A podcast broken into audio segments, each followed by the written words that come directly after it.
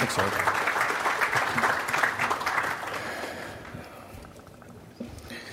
Well, good day, everyone. Yes, my name is Chuck Butler, and I am the president of Everbank World Markets, where at my desk every workday, which is located in St. Louis, Missouri, home of the 11 time world champion St. Louis Cardinals, I write a newsletter called A Pfennig for Your Thoughts. And Frank mentioned it yesterday, but I always start any talk that I do by asking to see a show of hands of those who get the Pfennig now. Okay, good. For all you people who did not raise your hands, you don't know what you've been missing. But the good news is is that there's always time to sign up. It's a free letter that comes every early morning, Monday through Friday, and one on Sunday. And uh, you know, you never know what I'll be talking about other than currencies and economies and metals and what the dolts of the world are doing. So uh, it, it, it, it's just a way to start your day, and it's like sitting at the kitchen table having a cup of coffee and talking to me every day. So there you go. Now, Frank uh, talked to you yesterday, and uh, he forgot to mention a couple things. One, how long we worked together. When we began working together, the Dead Sea wasn't even sick yet. And I was often confused as a young Bruce Willis. So that's how long ago all that happened. Now, uh, this is Friday and it's the last day. So I, you know, whenever I talk at a conference, I'm usually like one of the last speakers. And so I have it in my mind that, you know, they're always saving the best for last. Okay? Well, my mother always used to tell me something that I've kept with me all these years, and she used to say, Chuck, you may be number 13 on the roster, but you're number one in the hearts of the fans. So that's where I am today. So, how many of you were here for my presentation last year on this stage? Okay. Uh, I promise you I'm not going to do any singing this year. Uh, and I promise I won't make you do any singing. But wasn't that fun? I mean, it broke up the, all this talk about investments and all this stuff you, are supposed to know. For three days, they've been jamming it into your head, but we stopped and we sang a song. Now, that was fun. But like I said, I'm not going to do that this year. But what that was all about was is last year at this time, all the pundits, except for a few, especially the ones from the large brokerage houses, were singing about what a sweet um, what a sweet spot the, the um, dollar was in. Well, I, so I called that sweet spot, uh, I refer to it like the Trini Lopez song, Lemon Tree. Okay? So that's why we sang. Well, 2014 started, and all these same people said that 2014 was going to be the year of the dollar again. Well, here we are, seven, almost seven months through this year, and the dollar hasn't really done anything, and the economy really hasn't done anything. So, um, so it appears we've come one year down the road, and uh, the dollar is no more better off than it was a year ago. Uh, so the uh, unless you t- talk about the fruit of the poor lemon, which, as we remember, is impossible to eat. So uh, I don't want to slap myself on the back for making that call last year, uh, but I, I, do want to talk to you about some other things. And, and, and then I thought to myself, no, wait a minute, Chuck, what are you doing? You can't talk to people about other things other than baseball, your grandkids, Missouri Tiger football, and your beautiful bride. All you know about is currencies and metals. Well, that may be true, but what I do know is how to look under the hood of things and show people what numbers really are. Okay? So, I'm going to focus this year on things that the new ra- uh, raving fact in the, in the news these days is about a, ra- a I'm sorry, a raving strong U.S. economy. Everyone thinks the U.S. economy is ready to just take off. Well, um, I'm, gonna, I'm going to show you where some of the skeletons are and show you why, what will drag down those thoughts of a strong economy. But first, being a public company, we have these disclosures. And we went from, as we became a public company, we went from one page of disclosures to two pages of disclosures. And I trust you've all taken those to heart right now and to memory. So, well, everyone is talking, is upbeat these days about the prospects of a, a, a of a strong economy. And, and, the, and the second quarter GDP numbers haven't been printed yet but there are forecasts that there'll be anywhere from 3.5% to 4%. Well, write this down right now. Chuck Butler is telling you that it's not going to be any better than 2.8%. Okay? The reason is, is that the, the, the economy is so uneven. You'll have one piece of data show it strong and another piece of data show it weak. We had uh, durable orders goods print this morning, and they were up.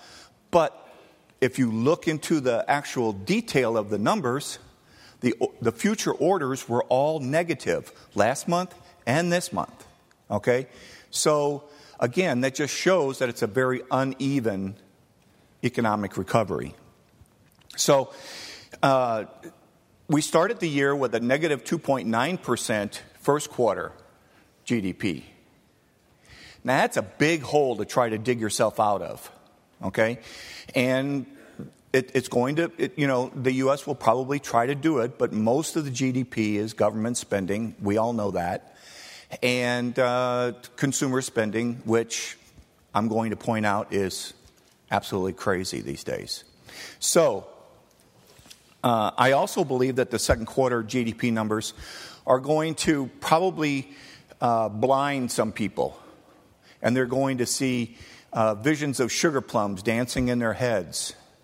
But I think that what we need to do is look behind the curtain, make sure that we are aware of all these things that are behind the curtain of that GDP number. Okay? So, um, one of the things that, that I always talk about when I, when I get to uh, talking about what we should be worried about is um, a thing called unfunded liabilities. According to Professor Lawrence Kotlikoff, unfunded liabilities in the U.S. are over $200 trillion. Okay? Think about that for a second. $200 trillion. So don't let the short term miracles of second term second quarter GDP blind you and take your focus away from what we really should be looking at on the horizon. Now, let me give you some things to think about before we, before we go dancing in the streets. And one of those things is what if I told you that in the U.S., that Americans are nearly $60 trillion in debt? That's that's government, business, state, personal. Okay? $60 trillion in debt. Now, that's current debt. That's not taking into consideration that unfunded liabilities number I just mentioned to you. That's current debt. Never at any time in, in the U.S. history has the U.S. been $60 trillion in debt. Okay? Now, uh, if you went back to the year zero and were given the ability to spend $80 million a day, every day, to date, you would still not have spent $60 trillion. Okay? So, what are we going to do about all this debt? Well, that's the thing that's going to continue to drag on the economy. Okay? Now, we are so. Uh, we are so in, into watching debt. I'm so into watching debt that five years ago on this stage, I told you all, and this is just a funny little side story. Five years ago on this stage, I told you all that your portion of the U.S. debt was $25,000. Okay? So, five years later, your portion of the debt is $55,000. And if we only count taxpayers, which, which makes sense because they're the only ones that have the ability to write the check anyway, that figure is $151,000. So, will you all get out your checkbooks and make out a check for $151,000 to the U.S. government? Make sure that all your neighbors do it, and then we can take care of all this problem. Okay, I don't see any checkbooks being pulled out. So I guess that's not going to be it. All right. So, um, but if you go back 40 years on this, on this debt thing that we're talking about with the $60 trillion, if you go back 40 years, the total debt was $2.2 trillion. Okay, so in 40 years, we've increased the debt 27 times than it was 40 years ago. It's a part of what we what has happened ever since Nixon removed gold from the backing of, of the dollar. We've become a credit economy, and without credit, the economy can't grow. The credit has to grow at least about 2% a year, otherwise, the whole thing comes crashing down around us. So the debt just continues to grow and grow and grow. Well, what happens to that is that when you, when you build up debt, you have to finance the debt. To finance the debt, you have to print dollars. The more you, dollars you print, the less value it has, and so on and so forth. Okay? So, and I know you're all saying that, uh, uh, but Chuck, I heard that U.S. consumers were bringing down their debt and shrinking their debt and getting their balance sheets in order. Ah, grasshoppers. A couple years ago, you would have been right. But in the last three years, in the last three years, uh, the, the, the spending increases by consumers has gone up tremendously. Okay? In, in uh, here I have a chart to even show that. Look at that. Now, you can see where it came down in 2008, and it's been a moonshot higher ever since. In April of this year, it was $26.8 billion in one month. March was 20 billion and April, May, March, April, May. Yeah, and April and May was 19 billion. So the numbers are getting larger and larger. I mean, you know, if there's one thing that we Americans know how to do, it is spend money. All right? So that's, that, that is a, a big hickey on on the economy, if you ask me. Okay? Consumers building up this huge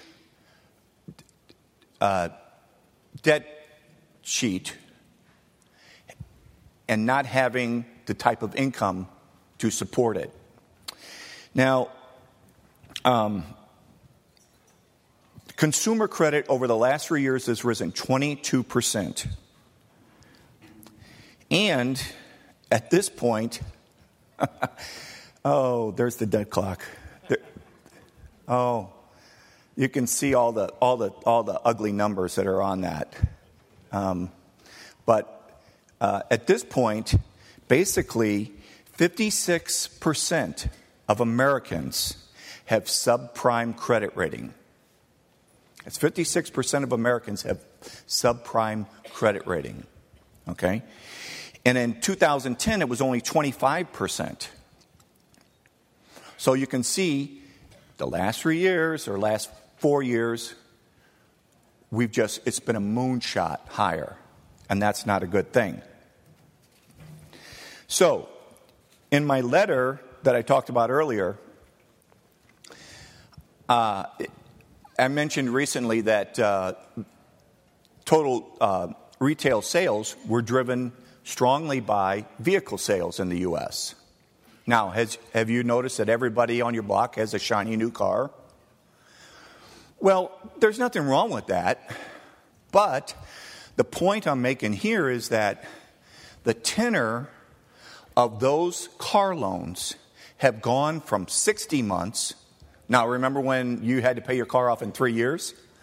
Okay, but they've gone from 60 months to 84 months. Okay?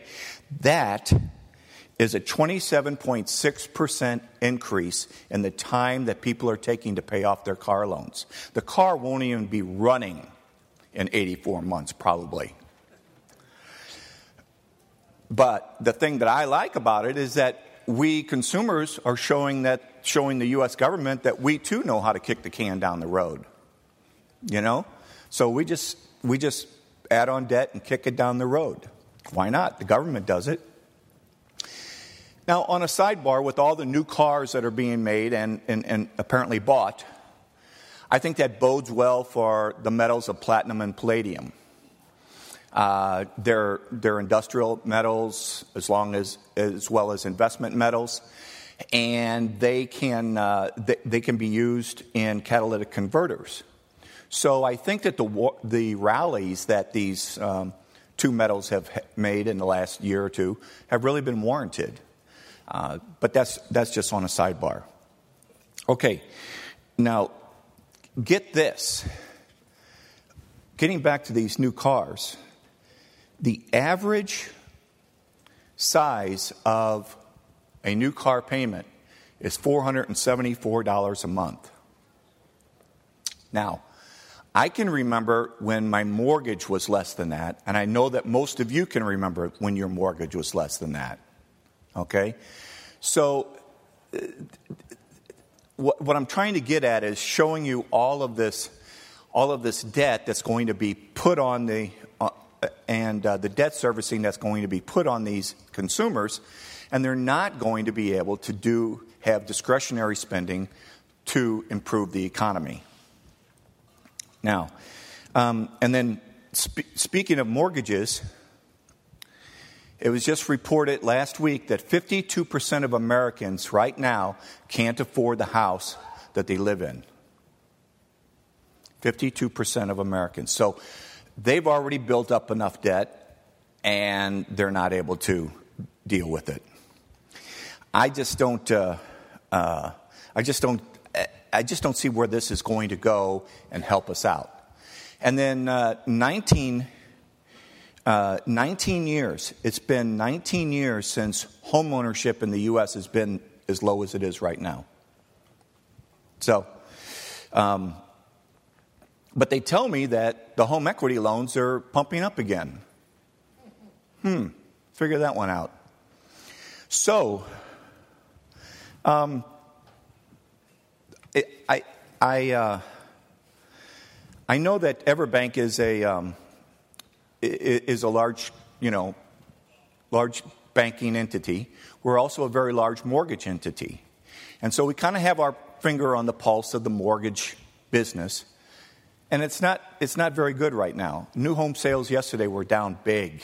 I don't know if you saw them or not, but they were down big. So uh, that, that all looks like it's about ready to come crashing down. So, for all this, what I'm, what, basically what I'm saying is, is that the economy has all this stuff that's going to drag it down. It's going to just keep dragging it down, dragging it down, dragging it down. And it's never going to be able to get up and run for an extended period of time. Now, you can put lipstick on a pig, but what do you still have? A pig. You can put lipstick on this economy, and it can look nice for a month or two months or six months, maybe even a couple years. But in the end, what do you still have? You have a pig that's being dragged down by all this debt. Okay. Now that brings me to wages. And basically, I was first put on this idea by, uh, by the founder of Agora Publishing, Bill Bonner, who uh, we were having a conversation, and he, he was telling me how wages hadn't grown in, in 50 years. And I'm like, really? That can't be right. And uh, so I started researching it, and he was right. And basically, you take 50 years, the most bountiful 50 years in human, in, in, in the history of humans, where we saw a man on the moon, supposedly. We saw, uh, we saw, we saw the invention of the internet. We saw computers that are now the size of, you know, something that you can hold in your hand. We saw the, uh, the introduction of capitalism in China and Russia. All these things happened in the last 50 years, but wages have gone nowhere. So wages are going nowhere, but debt is rising for individuals. The median, the median income, now Frank likes to always talk about median because he was a statistics guy. So I, I have to use this too. The median income in the US has dropped 5.8% in the last five years. Okay? So we're building up debt, we're not making as much money, something is not going to work out very well here.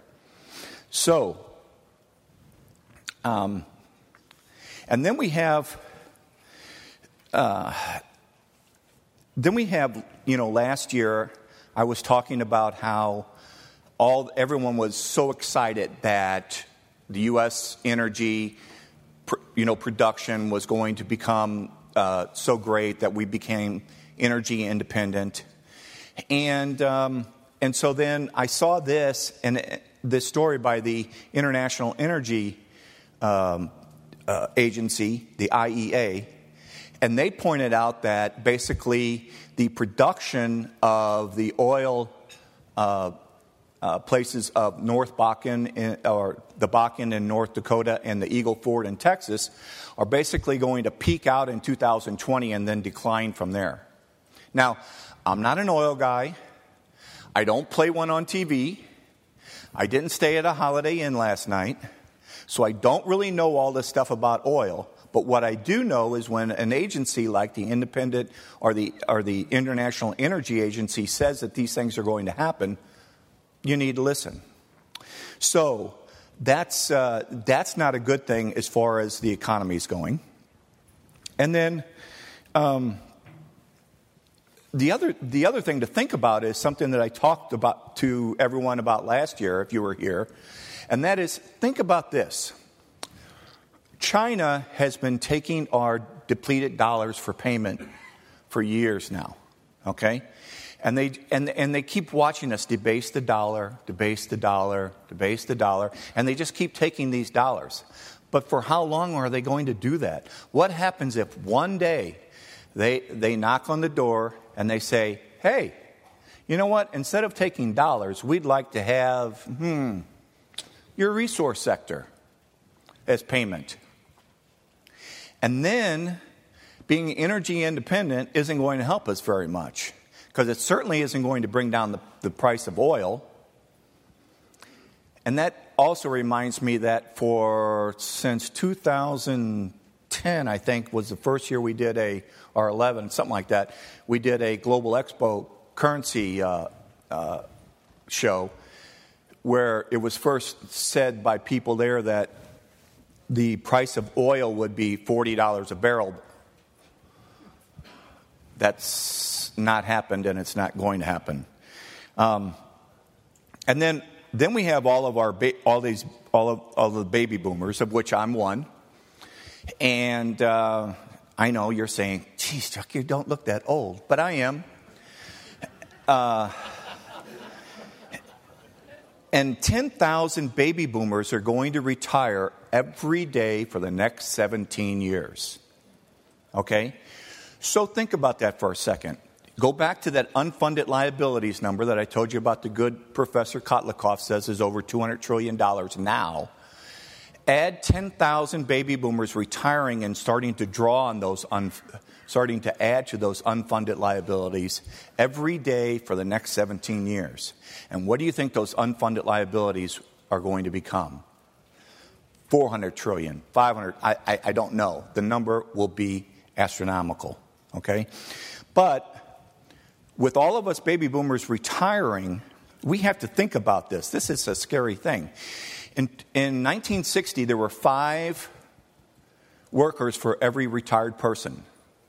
In 2005, there were uh, 3.6. And in 2020, there will only be 2.4 workers per retired person. The social administration uh, people say that uh, for the last three years, four years now, they have not taken in as much cash as they've sent out in checks.